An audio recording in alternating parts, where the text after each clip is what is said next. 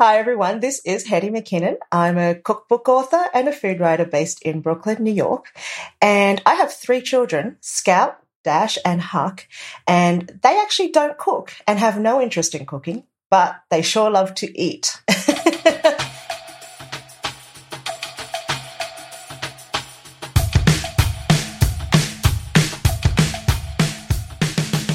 Hey, y'all, it's Jesse Sparks, and this is The One Recipe a podcast where we talk about that one recipe that people who love to cook, both professionally and not, turn to again and again.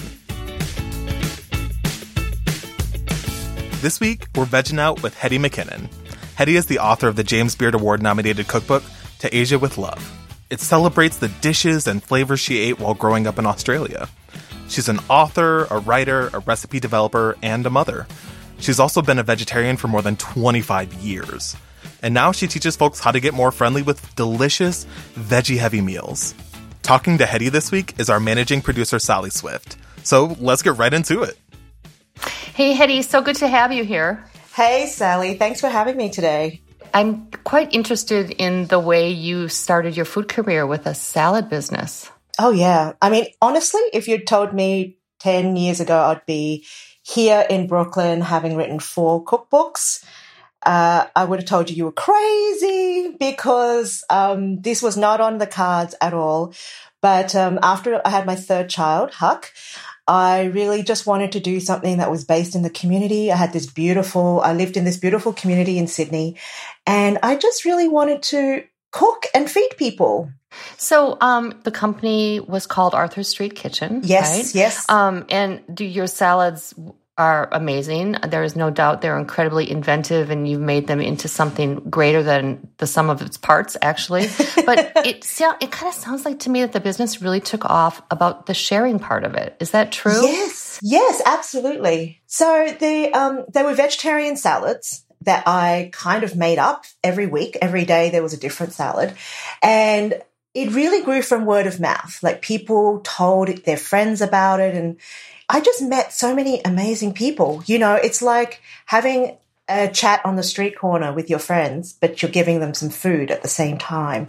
Like food was just our gateway to really learning about each other. The excuse, and, right? Yeah. Yeah, an excuse mm-hmm. to talk. And I can mm-hmm. talk all day, obviously, on those street. My delivery, the delivery part of the business was very, very slow because I also did that and I rode the salads around on my bike. So um, it sounds like a kind of a gimmick, but it really wasn't. It was quite a serious thing for me. And a couple of years into doing the business, um, some of my customers asked for recipes. And so I'd never written recipes before, but I kind of just taught myself to do it and I started emailing them out to people because they wanted to cook it for their family and friends um, the rest is really history. I love it. Collective genius, these things that happen, you know? Yeah, serendipity. Everything stacks up.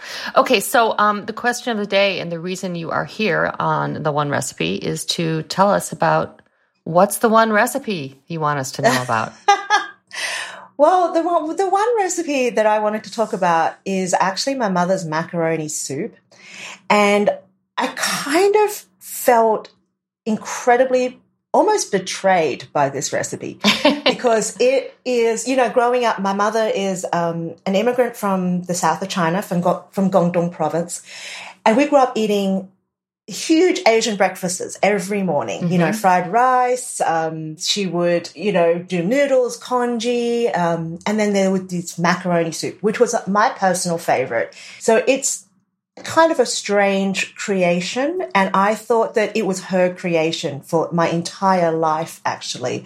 I thought this was a dish that only I was eating and that my mum had created. So it was a broth and she would use either, um, uh, some sort of leftover chicken broth that she had, or she would just use a bouillon cube. It had, you know, the frozen vegetables, you know, the three, the, yeah, the, the frozen trio. mixed, the trio, the mixed vegetables and then she would put spam or, um, you know, cubes of spam or ham. And then it would have macaroni shaped pasta, which, you know, for most of my childhood, I thought pasta, well, that shaped pasta was a Chinese ingredient. Oh, I had no reference point for pasta whatsoever. I didn't, I don't think I, I ate a bowl of pasta until I was in my teens, like, you know, mid to late mm-hmm. teens. So to me, um, you know, this this beautiful, comforting hot bowl of soup was my mother's special gift to me, something she had invented.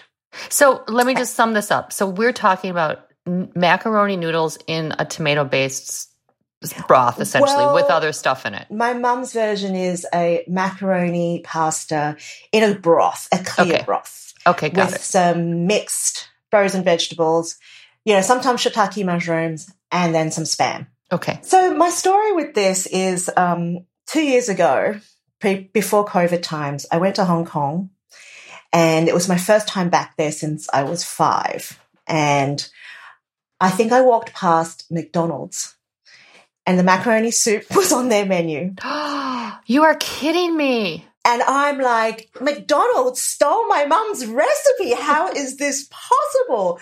I literally was aghast and I was trying to understand what was happening. And then the more cafes I went into, macaroni soup was on every menu huh. and different iterations of it. Uh, some with like a tomato based soup with egg and and macaroni in there and there's a version of that in To Asia with Love but it's just it was everywhere and I started doing research I started talking to my friends that grew up in Hong Kong and I realized that this is kind of Hong Kong's national dish and um, after that trip many of the foods that she cooks are like Hong Kong are very influenced by her time in Hong Kong. Mm-hmm. How like old was she eat, when she was there? Do you know? So she would have been in her early, late teens, early 20s. Yeah. So very, yeah. very important times. Yeah. In your version, you top it with scrambled egg, which is that what yes. they did at McDonald's? McDonald's one was an absolute clear broth, chicken broth, no additions, just macaroni. Um, and then this other version I had at a, a Hong Kong cafe had, um, it was a tomato broth with scrambled eggs and macaroni in there. I mean, it sounds like the most crazy dish, right? Right? Like there's a lot of stuff going on there. But you know, the genesis of the tomato and egg is the tomato and egg is, is this classic Chinese, you know, combination. Surprising to me. That's always been surprising to me. Always. Hetty, so great to talk to you. Thank you for leaving us with tomato macaroni soup and scrambled egg. Thank you so much for having me, Sally.